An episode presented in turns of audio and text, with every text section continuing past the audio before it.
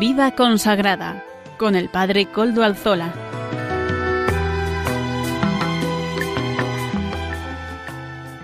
Buenas tardes, amigos oyentes. Son las cinco y un minuto en mi reloj, una hora menos en las Islas Canarias, y hoy es jueves y estamos en Radio María. Como es habitual, todos los jueves a esta hora tenemos el programa de Vida Consagrada. Les saluda con sumo gusto padre Koldo Alzola, trinitario de la Orden de la Santísima Trinidad. Me dice, alguna persona me ha dicho, es que no se te entiende bien cuando dices trinitario. Pues sí, soy Koldo Alzola, padre Koldo Alzola, trinitario, ¿verdad? Así que eso, pues eh, con a mucho gusto. Y queriendo compartir también con todos ustedes mi carisma propio, el carisma de mi orden. Una, una alegría y un gozo para mí y para todos, ¿verdad? Los, cre- los religiosos, más bien, los consagrados, cuando descubrimos nuestra familia espiritual, estamos ya como en casa.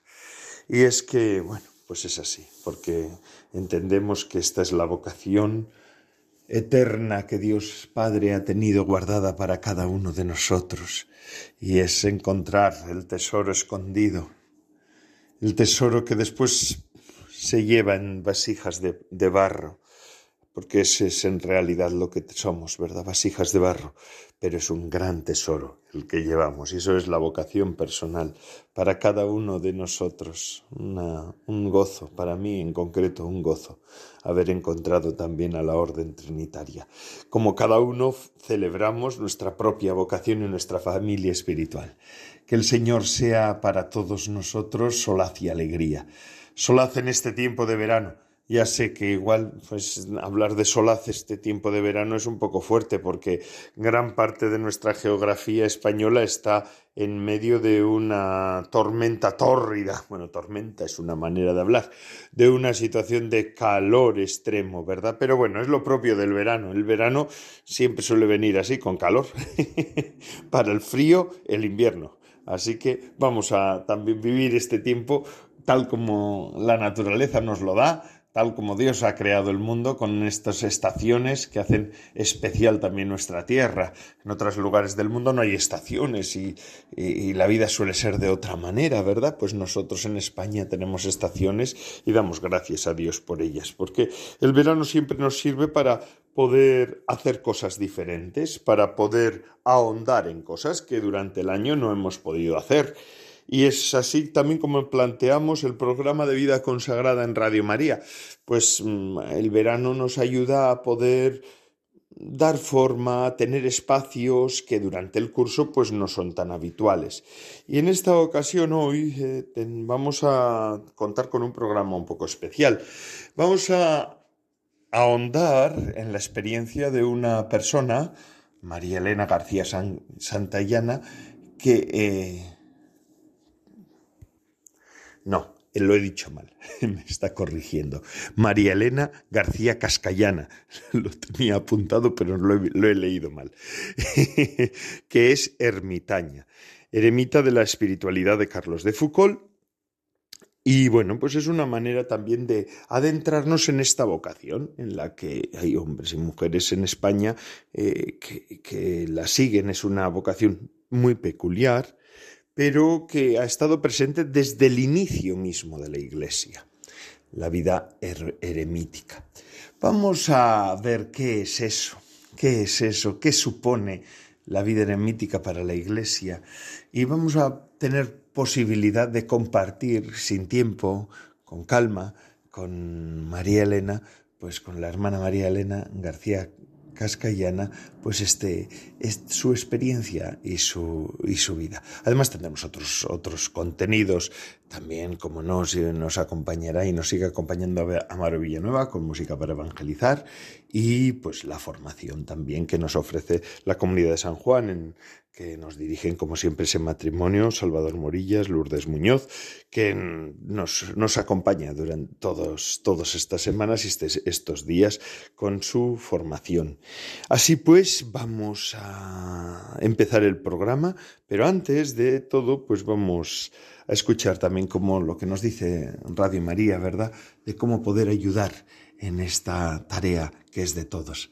La radio de la Virgen es de todos, de todos los que la oímos. Así pues, escuchemos. Pues mi voluntariado me aporta pues una grandísima paz espiritual. Para ayudar, para colaborar, porque Radio María me da tanto y entiendo que al menos tengo que devolverle, aunque sea un granito de arena. Yo que oigo tanto la radio, veo que el voluntariado es inmenso y tienen una devoción que la transmiten. Te enriquece y a la vez te motiva y es un acicate para seguir adelante. Queremos agradecer la labor de todos los voluntarios de Radio María. Sois los que hacéis posible esta emisora. ¿Quieres ser voluntario de Radio María? Entra en la página web doble u doble u doble u punto radio maría punto es y en la sección Voluntarios. Radio María. Buenas tardes, amigos oyentes. Seguimos con el programa de Vida Consagrada de Radio María en el que estamos. Hemos escuchado esta, esta invitación de Radio María a participar. Nosotros también, cada uno desde donde puede y desde donde quiere y desde donde está, se siente llamado a colaborar con este empeño evangelizador que es Radio María en España en este momento, ¿verdad? Algunos pues con sus aportaciones, con sus oraciones, y hoy hablando de oraciones pues eh, me encuentro aquí, tenemos como invitada, como hemos dicho al comienzo del programa, a la hermana María Elena García Cascallana. Ella es eh, ermitaña en la espiritualidad de en, en la espiritualidad de Foucauld. Buenas tardes, María Elena. Buenas tardes, Koldo. ¿Qué tal? ¿Qué tal estamos? ¿Bien? Siempre gozando de cada momento del día y de cada momento con, con estas novedades que el Señor nos va trayendo cada segundo, ¿no? Si sabemos es buscarlas, si sabemos mirar por dónde viene el Señor siempre, ¿no? Así es, así es. Una cosa extraña, una mujer ermitaña. Parece que muchos de nuestros oyentes pensarán que ya eso no existe. Sí, hay, hay un renacer siempre de la vida eremita.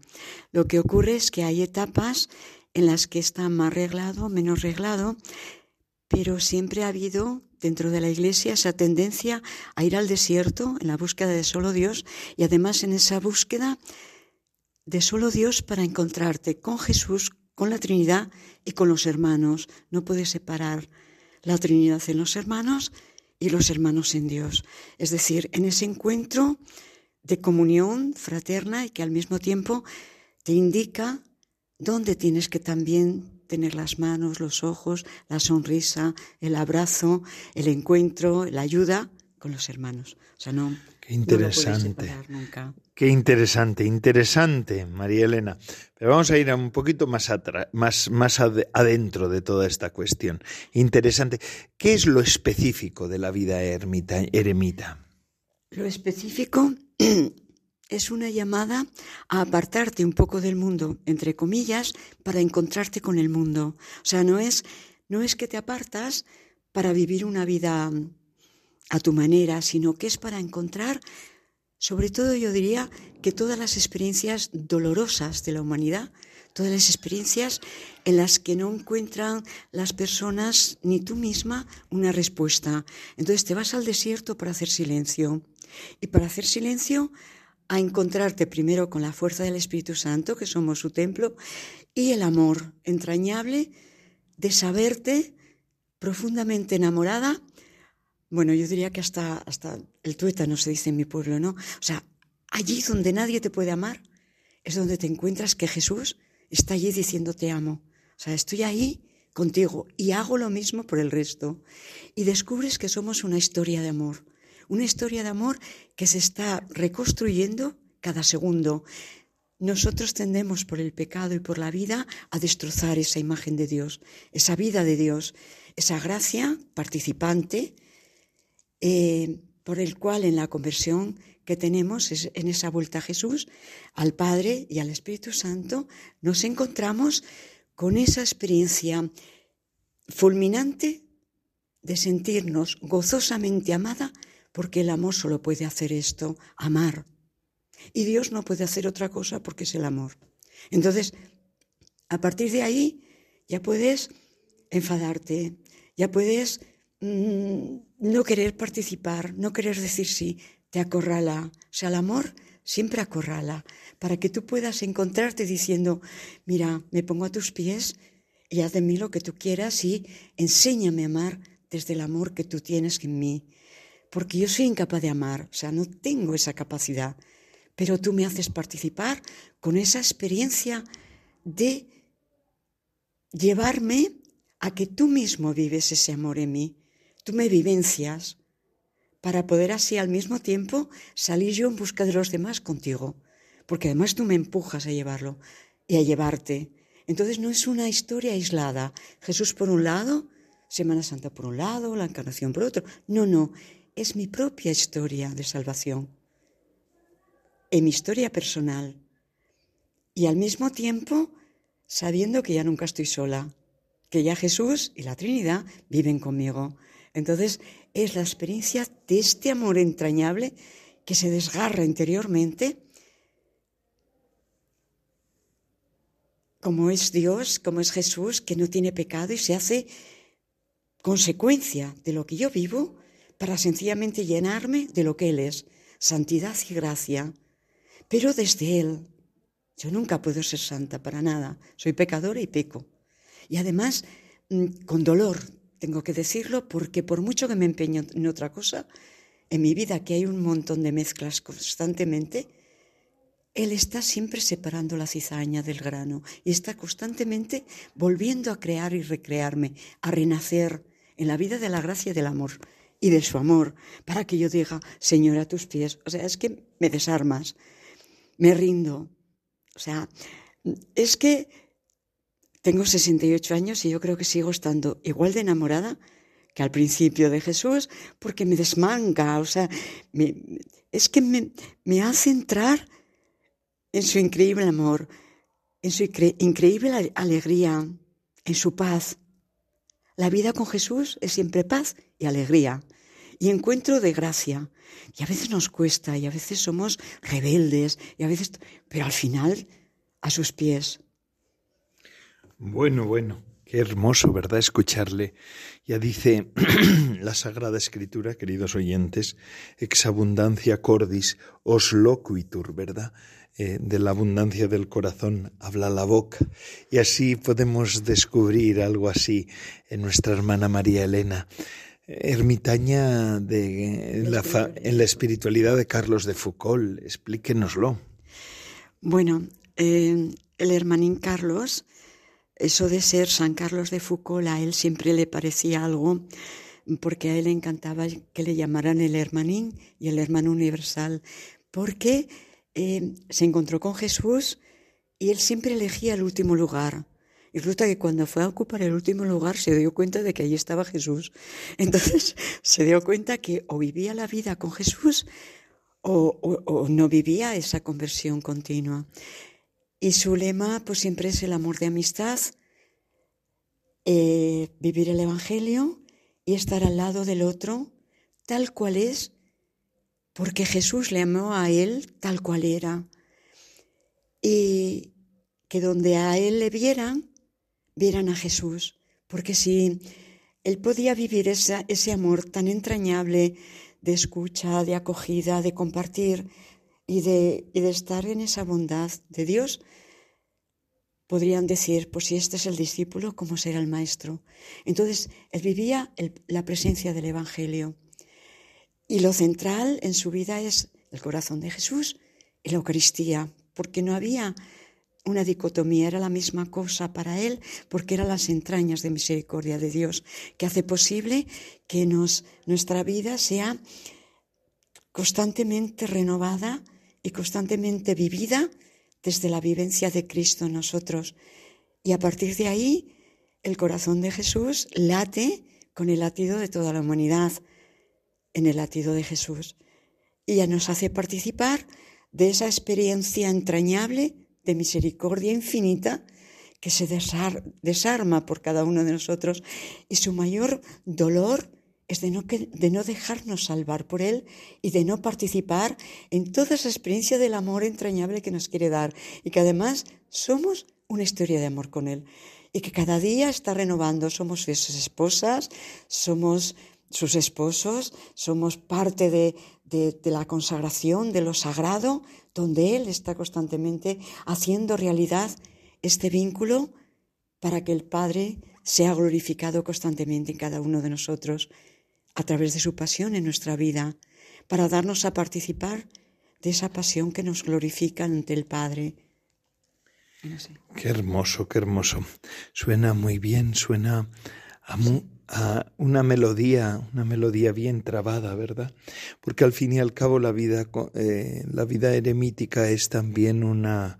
Una melodía, ¿verdad? Una melodía, sí. Una sinfonía, sí. Uniéndose a la sinfonía que Dios ha hecho en toda la creación. Sobre todo la sinfonía de María, de donde en su seno somos cada uno constantemente eh, asumidos por Cristo Jesús en su seno para ser nuestros, cada uno su cuerpo, y participando de toda esa experiencia de vida de gracia. Entonces, en el seno de María, el corazón de María, unido al corazón de Jesús, es el lugar de la sinfonía que Dios quiere dar de cada una de nuestras notas. Para de verdad, no sé, cuando vemos, que es la parte, de, dijéramos, de la, de la mística o de la parte de la contemplación, los pájaros ni siembran ni nada, resulta que están todo el día, según se levantan, a cantar. Yo decía, pero no se preocupan de comer, no, cantan. Lo primero es dar esa nota para Dios, que cada uno de nosotros sepamos que tenemos una nota, pero no está aislada. Compone toda una sinfonía, y además una sinfonía que nadie puede dar por nosotros, porque Dios, la, al pensarnos, nos crea con esa comunión, con esa unión con Cristo y los hermanos. O sea, es una experiencia de unidad, pero al mismo tiempo diversidad, respetando nuestras eh, particularidades, singularidades, nuestras experiencias, y eso es toda la contemplación. O sea, hay que pasar tiempos viendo, pues ya ves, lo más sencillo, unas flores, las hormigas, el cielo, las nubes, Y, y sacar un evangelio de todo, de todo esto que vemos, porque es la bondad de Dios que ha dejado plasmado. Lo diría San Juan de la Cruz, y es verdad.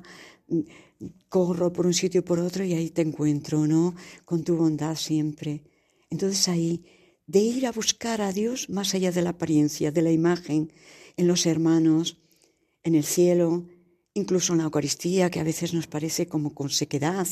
Más allá, siempre ir más allá, para encontrarnos con esa agua viva, con esa experiencia de comunión, donde podemos nadar en el gozo y en la alegría pascual constantemente. Muy hermoso. Y es verdad, esta es la sinfonía. Hablando de sinfonías, hermana, vamos a hacer una pequeña pausa en medio de esta entrevista que está teniendo este calado tan hondo, tan hermoso, ¿verdad? Que menos con una ermitaña no es, es de extrañar que, que, lo que de lo que se habla sea de la profundidad y de Dios. Pero también algo de, de tu experiencia vital nos gustaría conocer para conocerte mejor también, ¿verdad?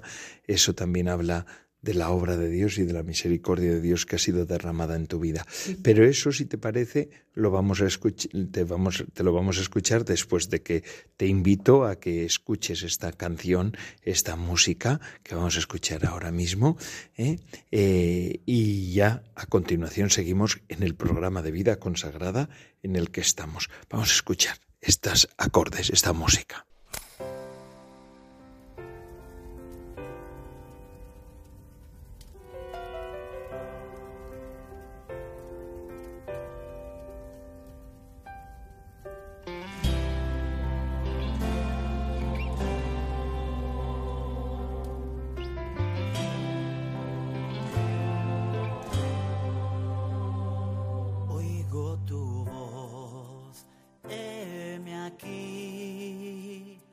Siento tu ser, estás aquí.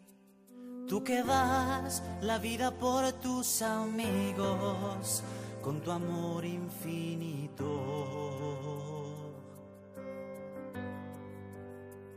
Oigo tu voz.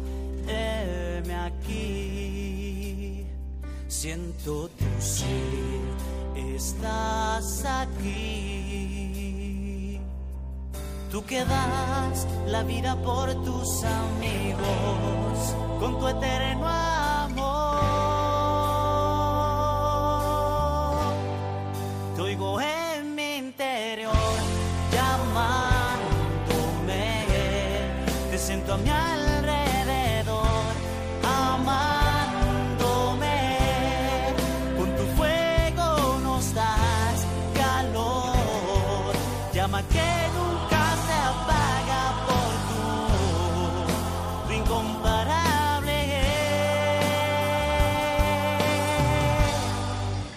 Eterno amor.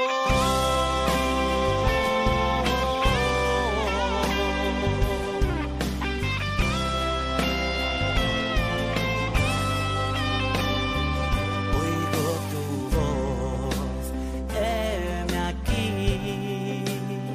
Siento tu ser, estás aquí. Tú que das la vida por tus amigos.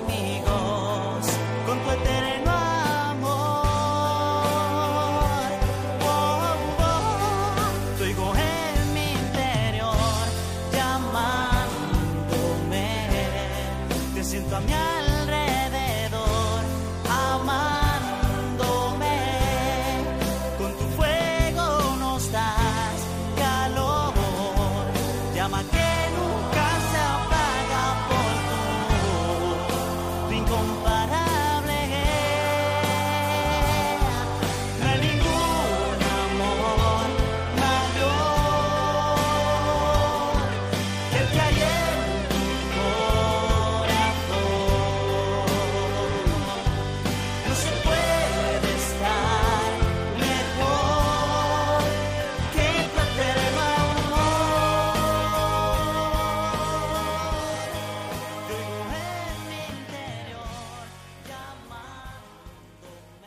Bueno, volvemos otra vez después de la canción. Al pro, estamos en el programa de Vida Consagrada. Hoy ya saben que es todos los jueves aquí en Radio María. Tenemos este programa de Vida Consagrada. Y estábamos y estamos en diálogo con María Elena García Cascallana, que es eh, ermitaña de la espiritualidad de Carlos de Foucauld. Eh, la tenemos como invitada de nuestro programa de hoy. Una forma de vida consagrada también es la vida eremítica. Eh, María Elena nos ha explicado antes, en la primera parte de la entrevista, lo han escuchado la mayoría de ustedes, eh, nos ha explicado el meollo, la cuestión, el fundamento de la vida eremítica y sobre todo del encuentro con el Señor. Pero María Elena, esto en tu vida, ¿cómo se ha ido haciendo? Tú eres asturiana, ¿verdad? Sí. Mm, a ver, yo siempre parto de Naciste que... en un pueblo de la Cuenca Minera. Sí, de la zona de, de Caborana, de la zona de la Cuenca Minera. Y mi padre era minero, tubero y... Aparte de eso, mi madre, pues, eh, una persona que siempre ha estado, la reconocí, la conocí siempre enferma de pequeña. Entonces mi vida estaba marcada por tres hermanos que somos, dos hermanos mayor que yo. Y en mi caso es, quedé un poco como descolgada del resto de mis hermanos.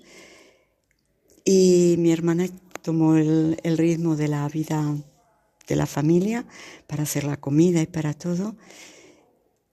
Y en mi vida mmm, hice todas las experiencias de pues bautizada, de primera comunión, pero a la hora de llegar a la confirmación yo tuve una experiencia de querer vivir pues una vida como un poco más, mmm, más mundana, más mmm, fuera de, del, más, de libre, iglesia, más, más libre, más libre, ¿verdad? Sí, y fuera de la iglesia.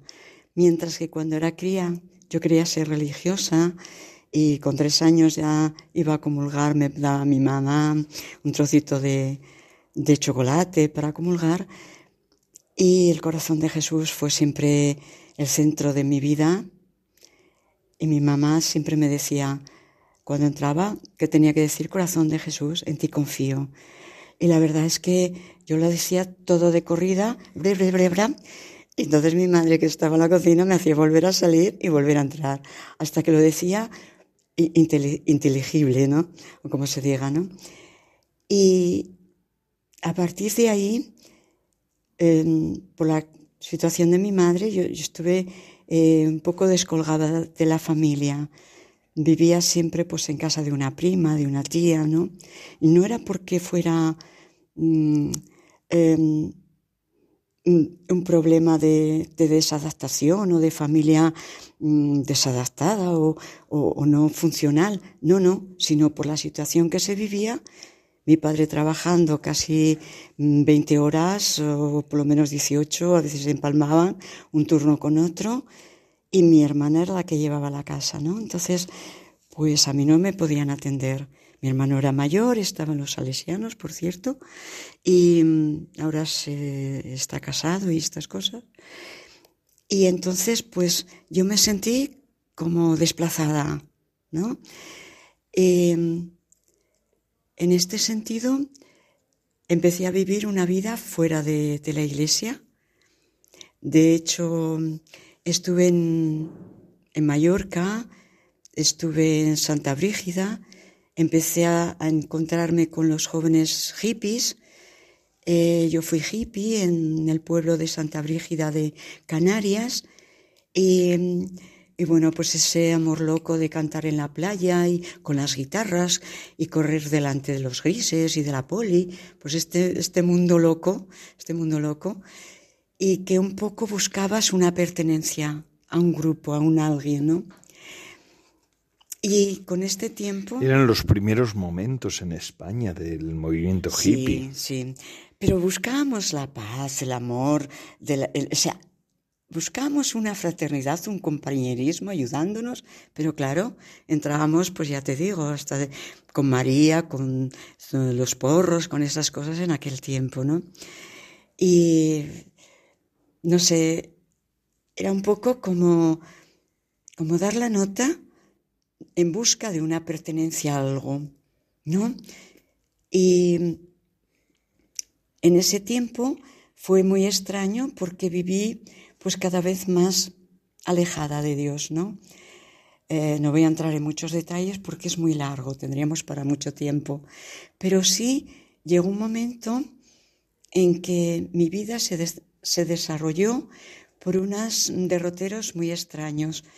Eh, mmm, yo estaba en, en un hotel, precisamente, y me había ido con unos chicos para fumar y para pasar el, el rato con ellos, y de repente encontré con que yo no quería, quería estar sola, y no tenía ni idea, porque encima de la mesita yo había visto una Biblia, y eso me cortó.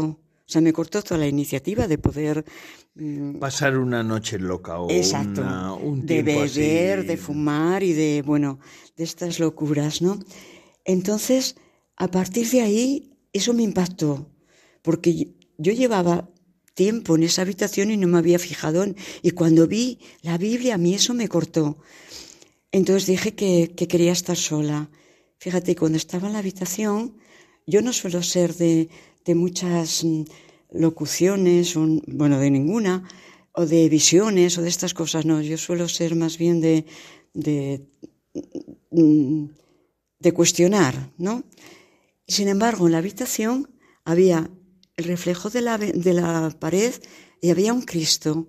O sea, la cabeza, lo que es la cara de Cristo, con la corona y llorando. Madre mía, yo me tapé con la sábana y volví a mirar con la sábana así mirando, Dios mío, y, y que no se iba. Entonces, este fue el primer momento del amor de Jesús y del milagro que se produce en mí. Porque yo le pregunté, y le dije, ¿por quién lloras? Dice, por ti, te estoy esperando y te amo. Mira, yo ahí empecé a llorar, a llorar, me tapé toda y ya no me, ya no me descubrí hasta por la mañana, porque además no había luz en la habitación y las cortinas son de estas que tenían terciopelo ya. Y de otros, o sea, que no podía entrar. No yo no sé entrar. Lo que podía haber allí.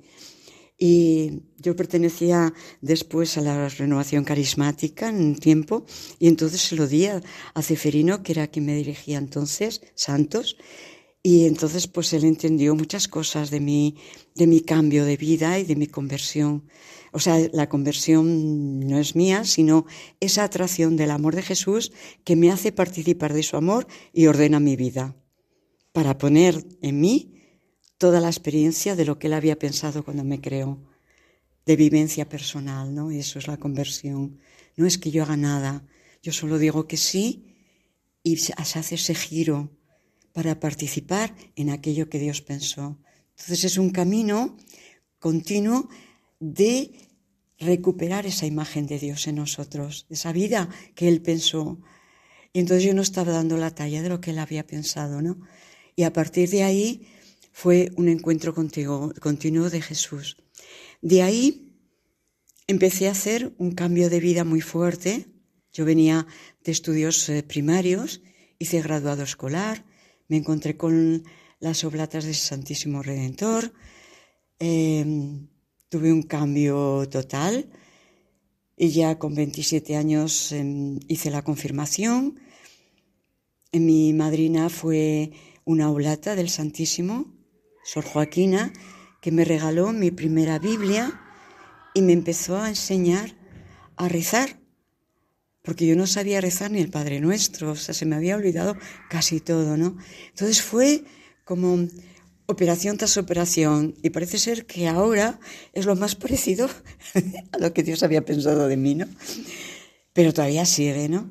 Entonces fue una, una continua búsqueda, por eso cada historia es tan personal, tan única y tan llena del amor de Jesús, que es que se apo- hay que descubrirse y andar de puntillas ante el otro, porque nos cuenta toda la experiencia de, de sanación, de salvación, de liberación, de heridas curadas, de encuentro, de libertad, de lo que antes te dolía, ahora resulta que estás libre con Jesús, que ríes, que te dan ganas de besar a todo el mundo, de sentarte en el medio de la calle y decir que, que no conoces a Jesús. Vamos, te ama, te ama, te vuelves los locos del Señor. Yo decía, somos los locos del Señor en aquella época, ¿no?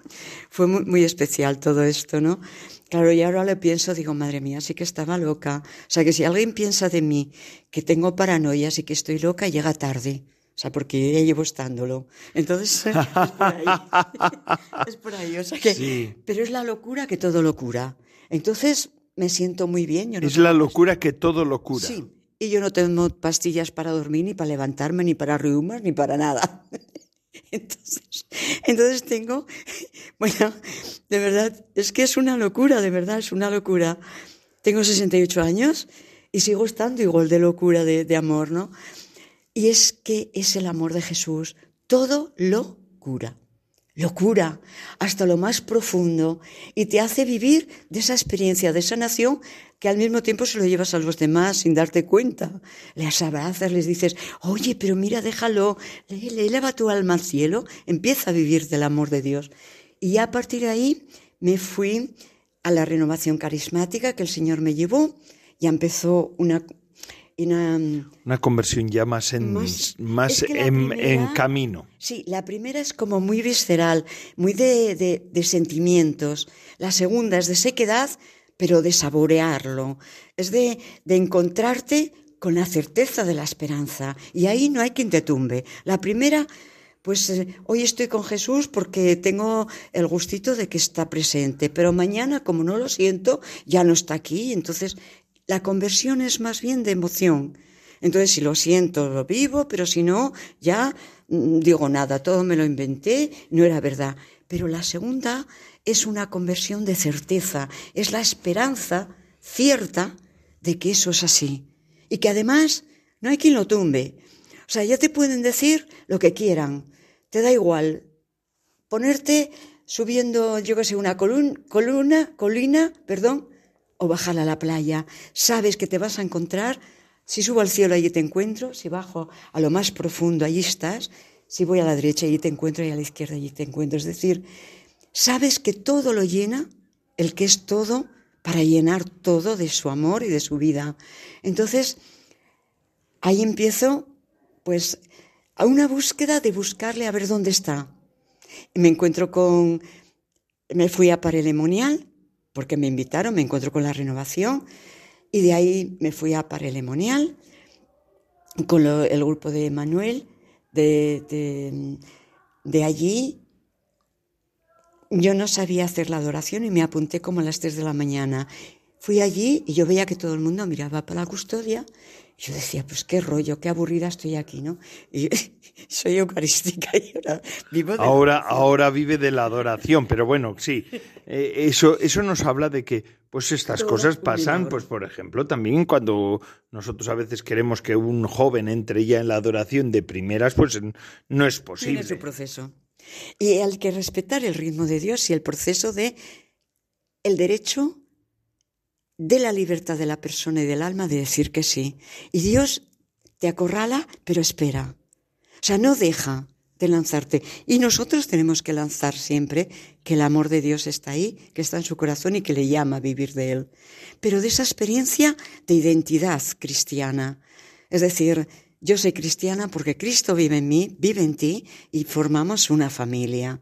Y eso es lo que tenemos que recuperar, ese sentido de lo sagrado que hemos perdido. Entonces, a partir de ahí, yo estaba ahí en la Eucaristía, más aburrida que una ostra, y yo miraba y habíamos como tres o cuatro personas a esas horas. Y miraba para allá, digo, pues, ¿qué hay allí?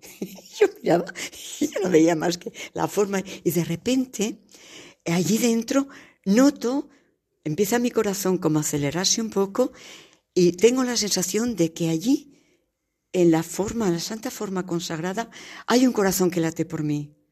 Pero volvemos al, a lo mismo. Jesús me acorrala desde el corazón de Jesús, desde niña. Entonces no podía dejar pasar esa ocasión de decir, yo estoy ahí vivo y lato por ti. Y tú tienes el latido porque yo te doy la vida constantemente. Entonces yo estoy viviendo en ti ese latido y es el latido de toda la humanidad. Y de hecho cuando es la oración que hago es, Señor, tú y yo estamos latiendo para que respire toda la humanidad esa fuerza, fuego del Espíritu Santo, en el cual tú te revives constantemente en ellos para traerlos a conversión y a libertad y a llenarlos de la gracia. Y a partir de ahí, pues ya mmm, entré en las bienaventuranzas, eh, me escapé no sé cuántas veces porque no podía soportar el silencio, ya ves tú.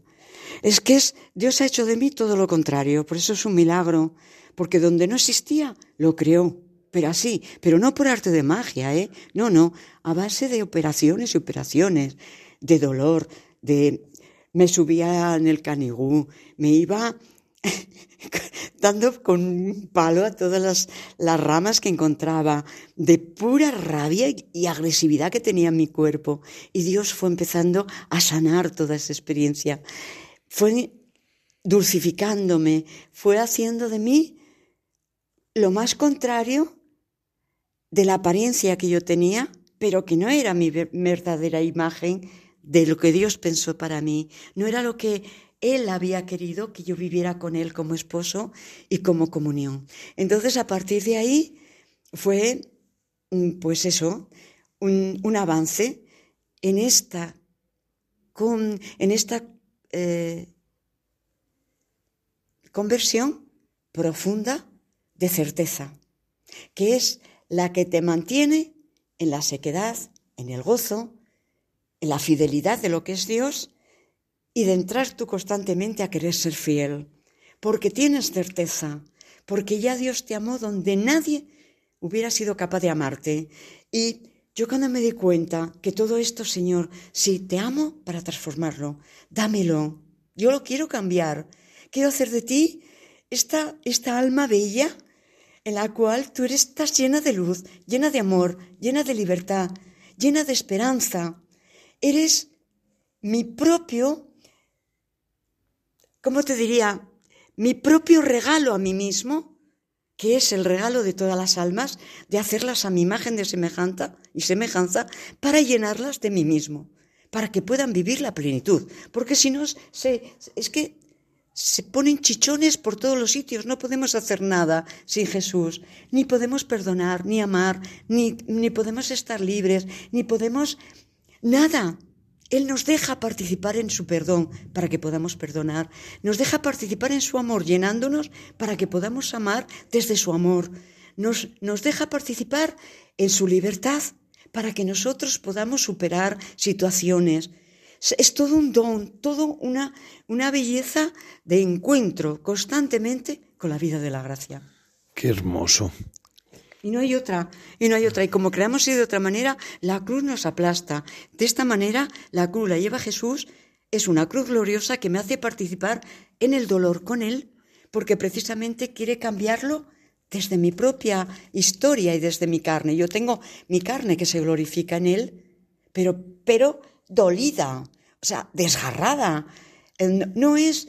No es un cuento de hadas, es una realidad vivida, es una historia de amor y somos un milagro de amor, un milagro de Dios, cada alma. Ven, les he dicho que venía un torbellino de gracia, ¿verdad?, de la, de la obra de Dios entre, en el mundo. Eh, María Elena García Cascallana, muchísimas gracias por habernos gracias abierto de alguna manera tu vida también, una ermitaña, una forma nueva de vida consagrada. En este tiempo de verano podemos hacer estas incursiones a las distintas formas de vida consagrada. Es, es hermoso ver, ver también cómo la Iglesia pues ha ido alumbrando verdaderas historias de amor por donde, allí donde hay un alma que, le, que responde a Jesucristo. La Iglesia es la que en nombre del Señor va haciendo todo esto posible. Pues muchísimas gracias, buenas tardes.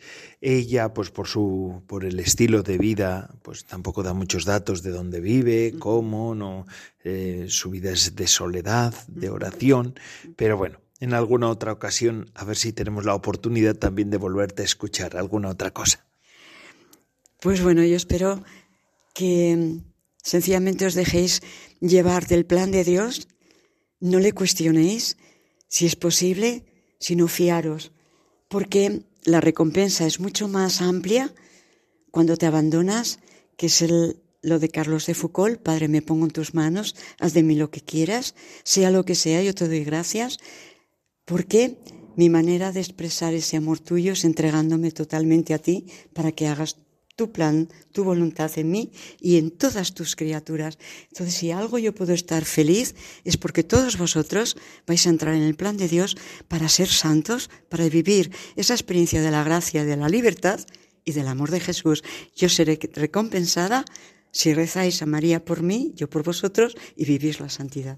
Pues que así sea. Amén. Muchísimas gracias, María Elena García Cascallana, ermitaña de la espiritualidad de Carlos de Foucauld, esta asturiana que, que, a, que descubrió a Jesucristo y ya no lo suelta. Y ahora vamos a seguir con nuestro programa de vida consagrada en el que estamos. Ahora Amaro Villanueva, como toda la semana, nos ofrece música para evangelizar. Vamos a escuchar a Amaro Villanueva en este momento.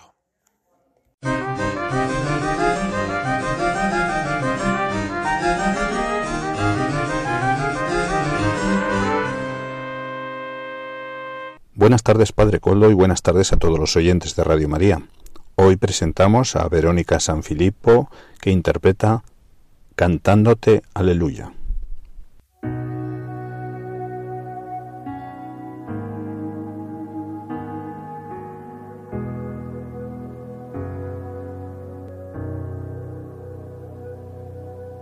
En mi oscuridad te esperaré. Sé que no tardarás, solo tu palabra puede convertir mi llanto en felicidad. La confianza en ti me mantiene en pie, es fuerza en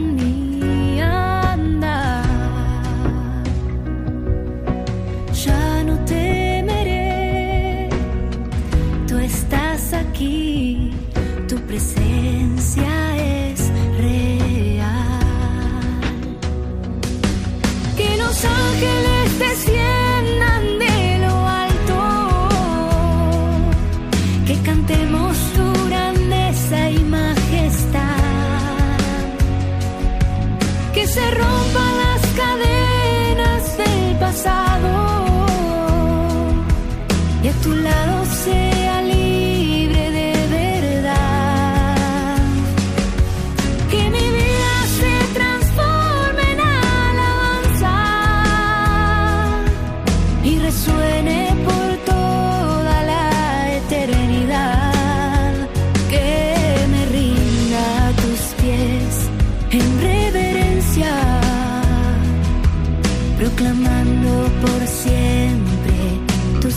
santidad.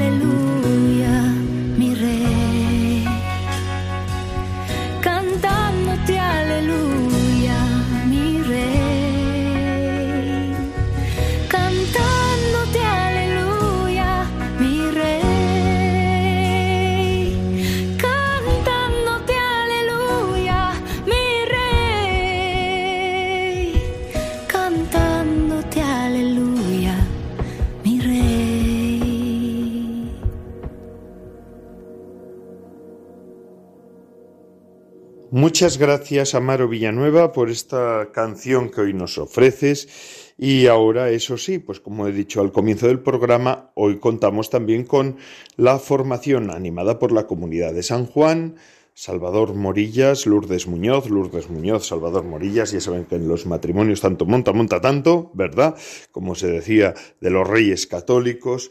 Pues ellos dos nos ofrecen estas meditaciones de la mano de Adrienne von Speyr, fundadora de la Comunidad de San Juan, junto con Hans Urs von Balthasar, el gran teólogo que nos ha dado también el siglo veinte. Ellos nos ofrecen estas meditaciones profundas que nos hacen introducirnos también en el misterio insondable de la mano de María, la Virgen, Anquila Dei, Anquila Domini, la sierva del Señor. Aquí mismo, pues, vamos a escuchar lo que nos, nos dicen hoy este matrimonio. Buenas tardes. Bienvenidos al programa semanal de formación animado por la Comunidad San Juan. Presenta el matrimonio Salvador Morillas y Lourdes Muñoz. Buenas tardes a todos. En este tiempo ordinario vamos a seguir con el principio del evento fundante de nuestra fe, la Encarnación, siguiendo la huella de María, la Madre del Señor, a partir de la luz del sí.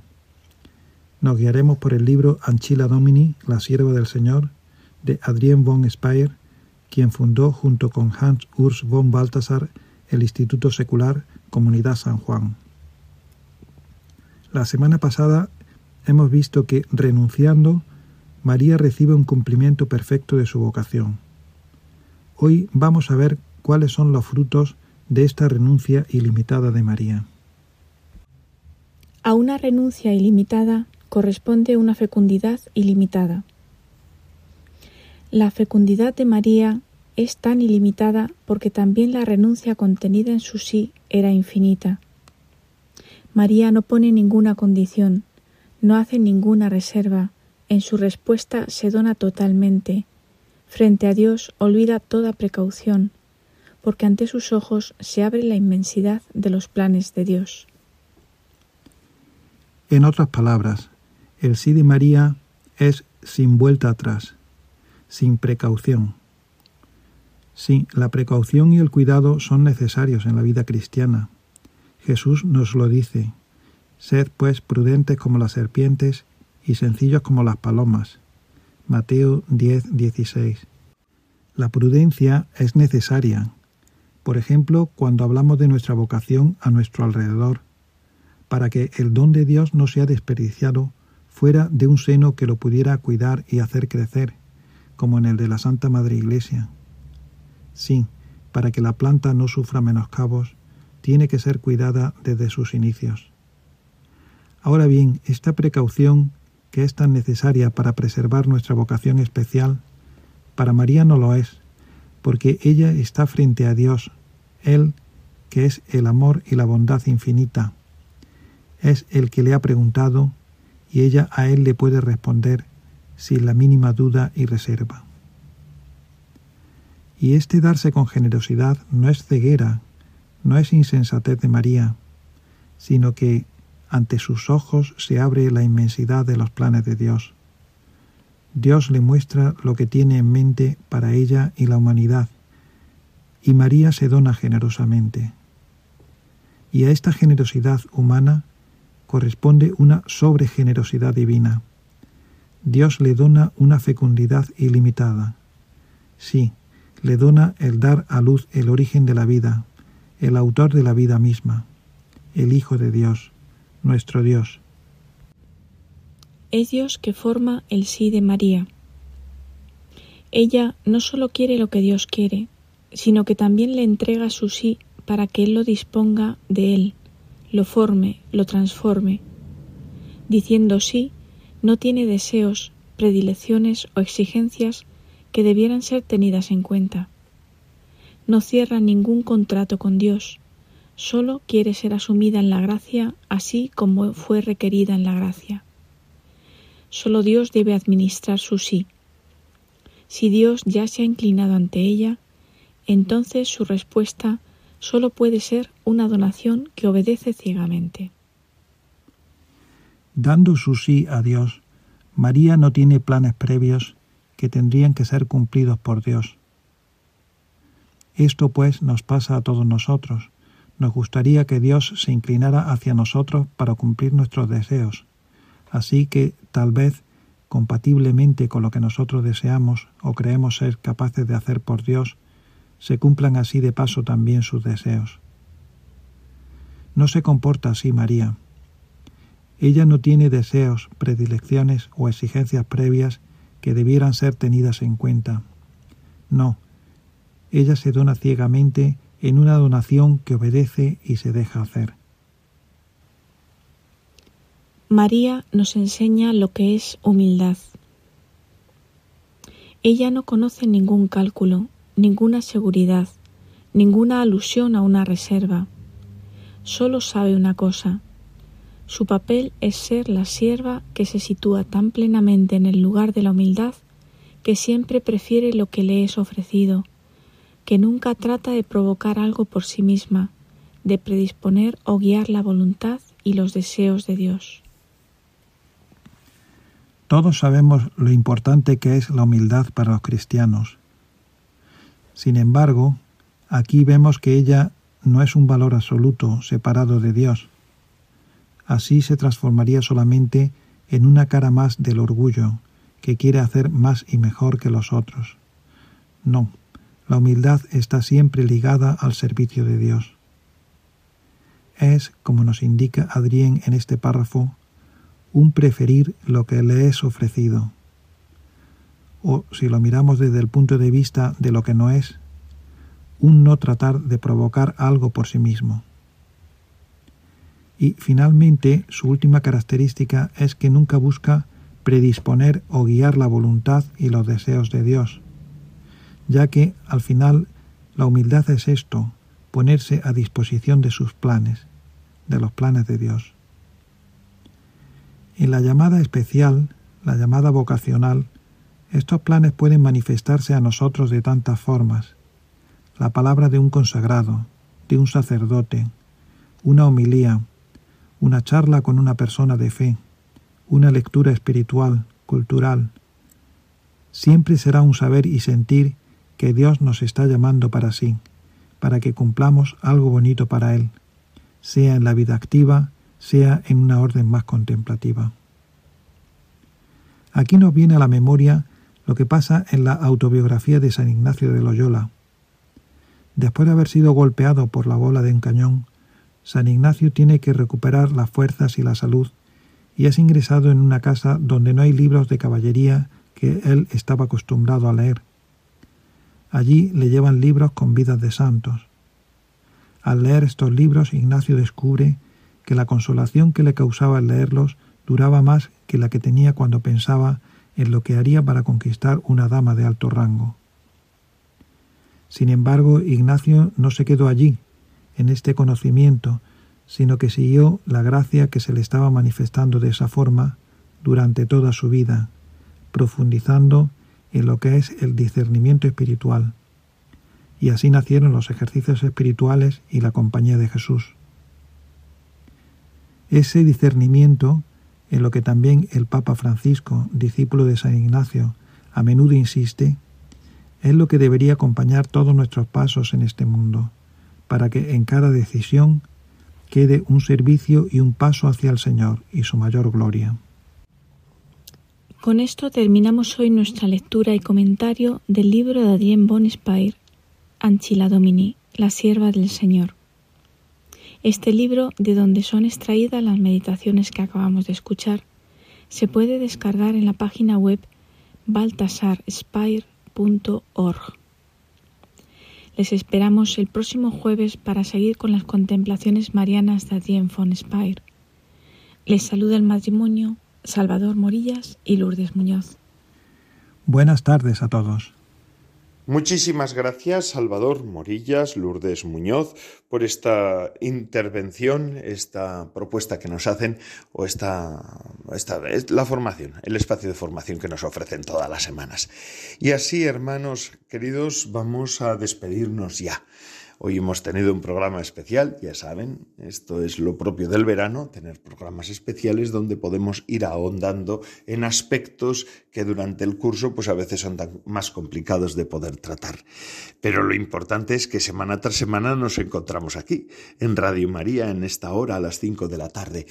Y yo les emplazo para la semana que viene, si Dios lo quiere. Así que aquí estaremos la semana que viene, en pleno agosto ya, que es una cosa bien bonita, ¿verdad? Y en agosto, que es el mes de vacaciones por antonomasia en España. Bueno, pues en agosto, aquí, en Radio María, Vida Consagrada, con el padre Koldo Alzola, que ahora se despide de todos ustedes. Recen por mí, yo lo hago por ustedes. Un abrazo fuerte.